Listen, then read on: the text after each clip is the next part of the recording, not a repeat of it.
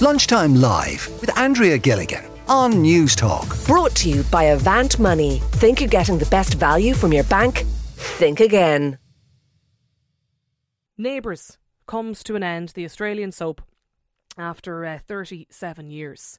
The uh, the finale, grand finale, will air in Australia later tonight. Irish audiences will, of course, be able to watch the finale a little later.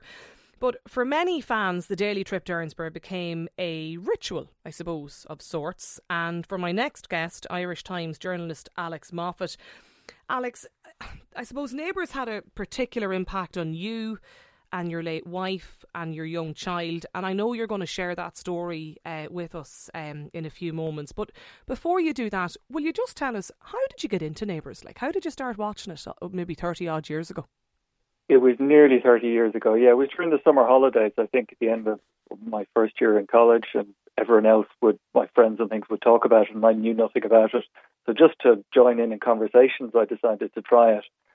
Um, and just got hooked fairly quickly. So that was sometime like 1993 or 94. Um, yeah, and I, I, discovered how good it was in in its own strange way, its own strange little world. Yeah, explain that, Alex, because I suppose it all was at competition, you know, over the years from the likes of uh, of Home and Away within nearly the same hour. I think it was aired here in in Ireland. Yes. Well, actually, what I did that summer was I watched Neighbours and Home and Away because I was on holiday and I had the time. And I figured when I was returning to college in September, I needed to decide. I didn't have time to watch two of them. And it was an easy decision to drop Home and Away because Home and Away is just all melodrama. It's really intense. And what's brilliant about Neighbours is that it has this unique sort of a mix. It has the highest melodrama and depths and people falling off cliffs and things, but it also has ridiculous, farcical stuff, silly storylines, and it just mixes all these elements together in in a way that I, I can't think of any other program that does anything like it.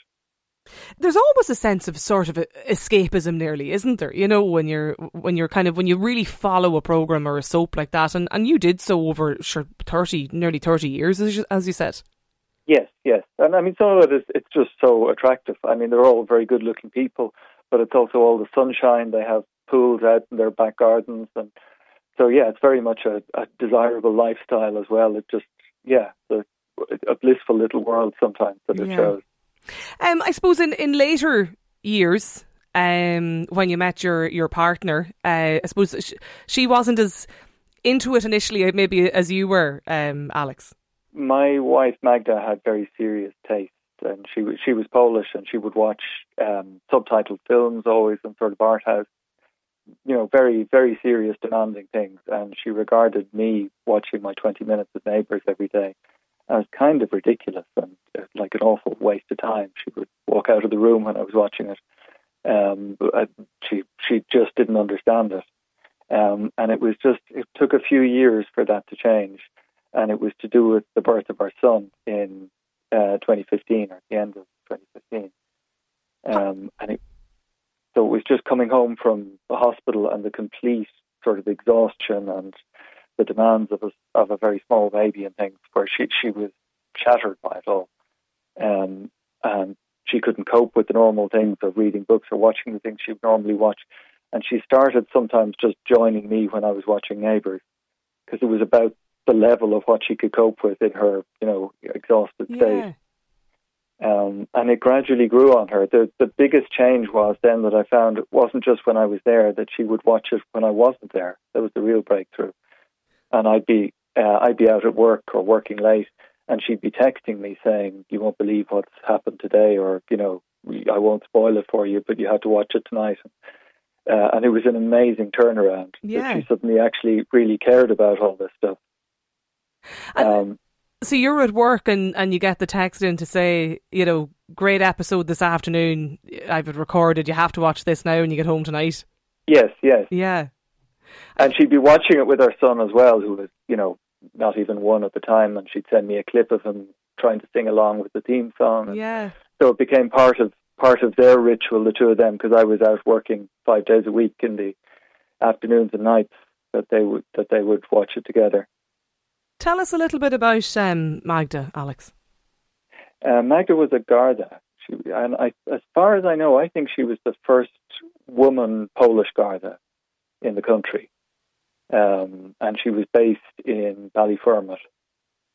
Um, so it was quite it was quite an unusual thing for someone to come from a foreign country and to be that much a part of a part of Ireland. Then, like she, in a lot of ways, she knew Ireland a lot better than me, and she used to think I lived in my cozy bubble and you know living in South Dublin and not knowing anything about what really went on or what life was actually like. Um, and just to, yeah, it was the, whole fact of because you don't, or maybe more so now, but you don't find many foreign Gardaí. And she talked about even the experience of arresting someone, where she'd be arresting some tug or other and maybe putting handcuffs on them, and they'd suddenly look at her in a funny way, noticing her accent, and say, "Where are you from, guard?" And she'd say, "Poland." And she said this happened not once but a bunch of times. Right. That when she said Poland, they would look at her and say, "Fair play to you," and then she would continue, continue arresting them and, and, yeah, yeah, and charge carry, them and read them their normal. rights and the whole lot. Yeah, yeah, yeah, yeah. But but fair play to you was a consistent reaction, which Right. was really yeah. So you'd obviously hear, you know, all of this then in the evening or home life, and and neighbours then had come on in the background, and and you'd.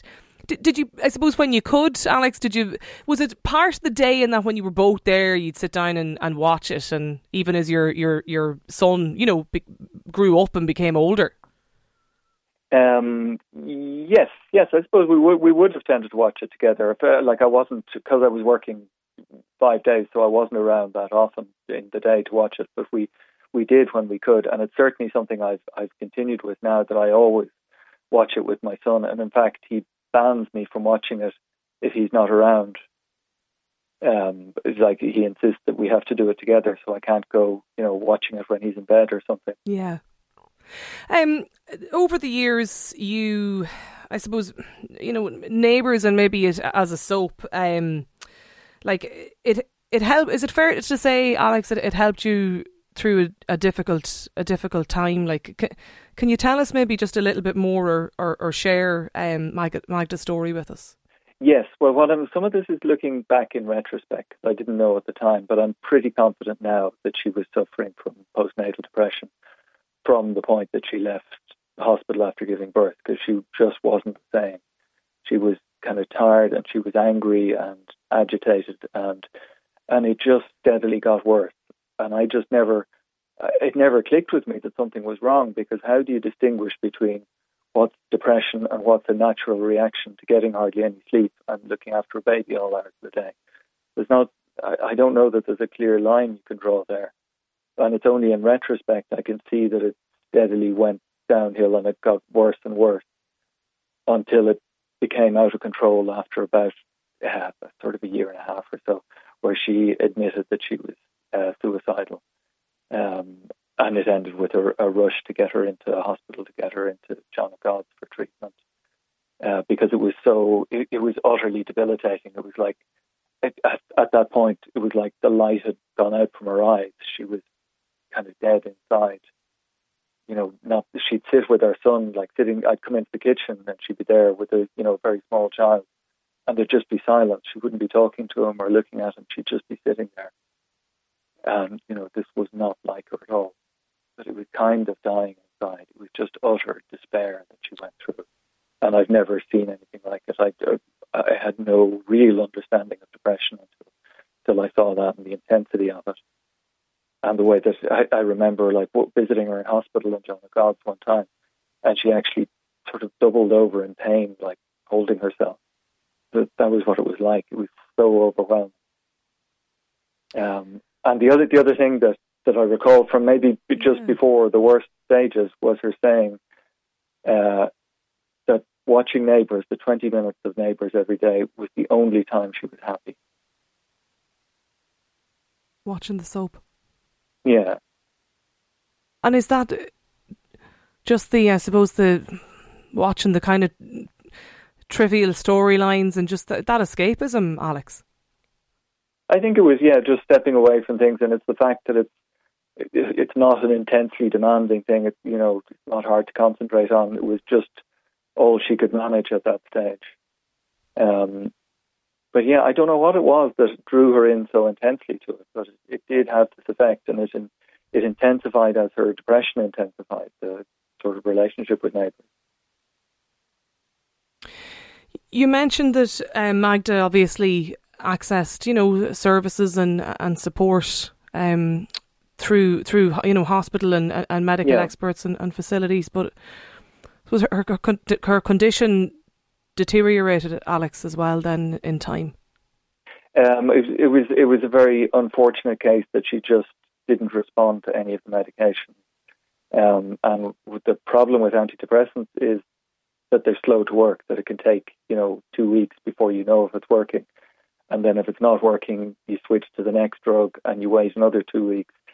So it's quite a drawn out process. Or you increase the dose and wait another week, and nothing. She wasn't really responding to any of it.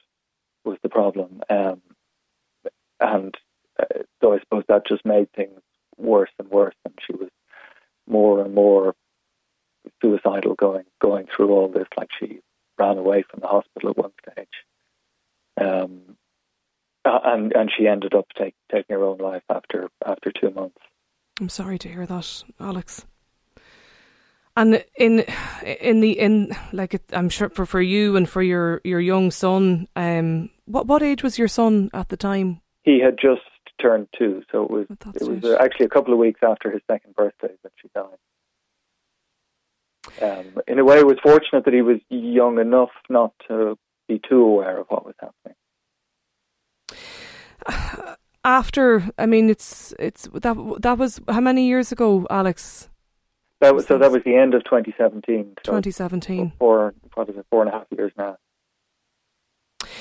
Um, how are you and your your son doing in recent years?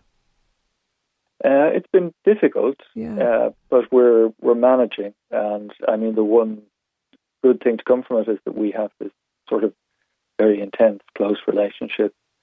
Um, and I've been able to spend a lot of time with him. I've, I've been fortunate that I, you know, I haven't had to work full time, or I've been able to manage without that.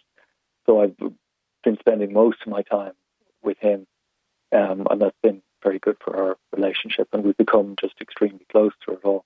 And one of one of those features of that has been just the, the ritual of watching Neighbours together every night, and then Yeah.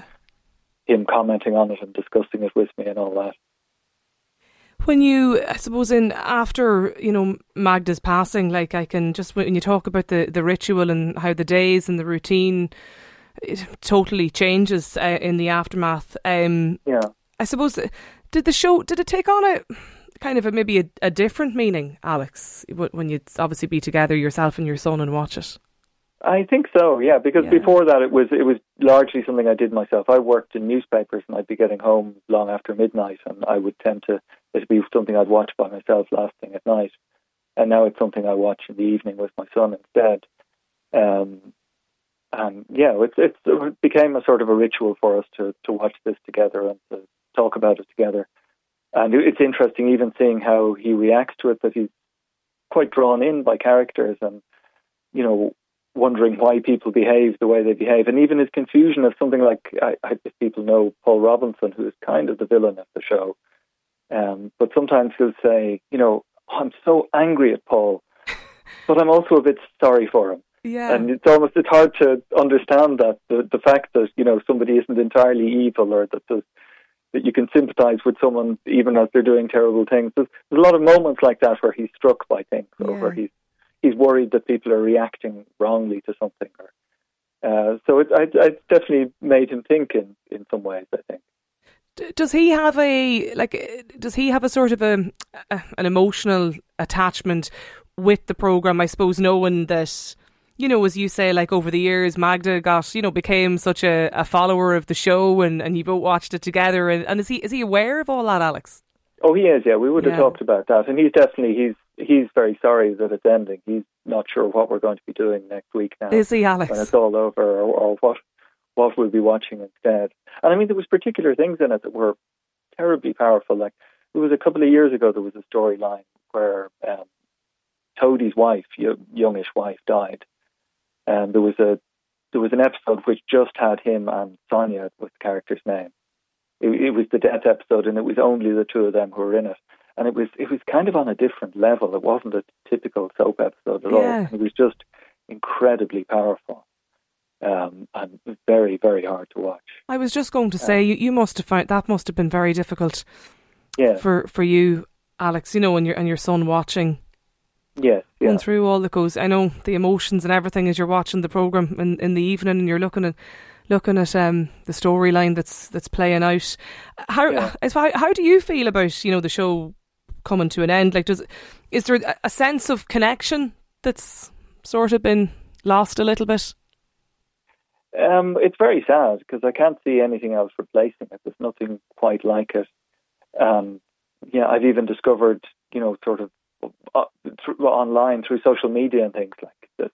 There's forums just discussing neighbours, things that didn't exist years ago. So people who are following it in the level of detail that I follow it, and where you could comment on little things, it's very it's very satisfying. Um, so yeah, it's going to be a, it's going to be a big hole, all right it's just fortunate that there's- been a sort of several months, or we've known since February that this was happening. So I've been ready for it in that sense. But I'm still not not quite sure what it's going. It's going to feel very odd next week when it, when it's really over. And I suppose that you know connection that you and your son uh, had with the program, and obviously that you know that that you and Magda, um, your your wife had as well. Like, does does it feel like a, a little bit of of that connection's been lost, Alex? The show, I suppose I suppose it does. Yes, yes. No, it's it's definitely there's going to be a big hole there that that can't be replaced by anything else. Um, and it yeah, it will Yeah. be it will be very strange. it's amazing. I, I often think in the um in the aftermath of a you know a any any kind of a loss of a, you know a tragic loss of a family family member or a loved one. The it's it's often those um it's the small things, isn't it? Like it's the things that you whether it's where somebody sits at the, the dinner table or where they eat their lunch or the, the time they come in for dinner at in the evening or the programs they used to watch Yeah, and yeah. isn't it? It's all that kind of stuff. Just I suppose I mean, the thing, the thing for me is when I I only occasionally go into the city centre now, but it really it feels haunted because I you know we would have spent so long in the city centre maybe before our son was born and things, and when we were kind of free and going out to restaurants and things, and it just all feels a bit ghostly now going around and uh, past places where we would have you know had dinner or there's there's sort of all these little landmarks, and Yeah. I, I don't feel like I'm really part of anything anymore. It feels like you're just seeing the past when you walk around.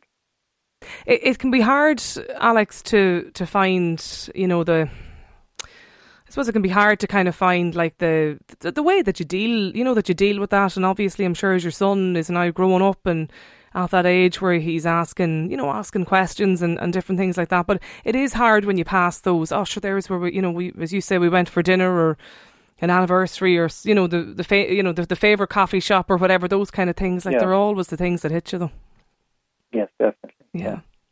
Listen, I know you're going to um to watch obviously the program. It's uh it's Monday night. Do you, do you have anything special planned with your son to to watch the last episode?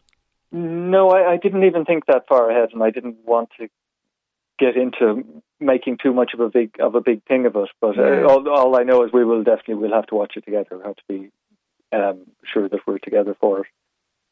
Well, listen, mind yourself. Um, I've no doubt it'll be it will be difficult for for many many reasons, and as you mentioned, just I suppose even the the memories and the emotional attachment.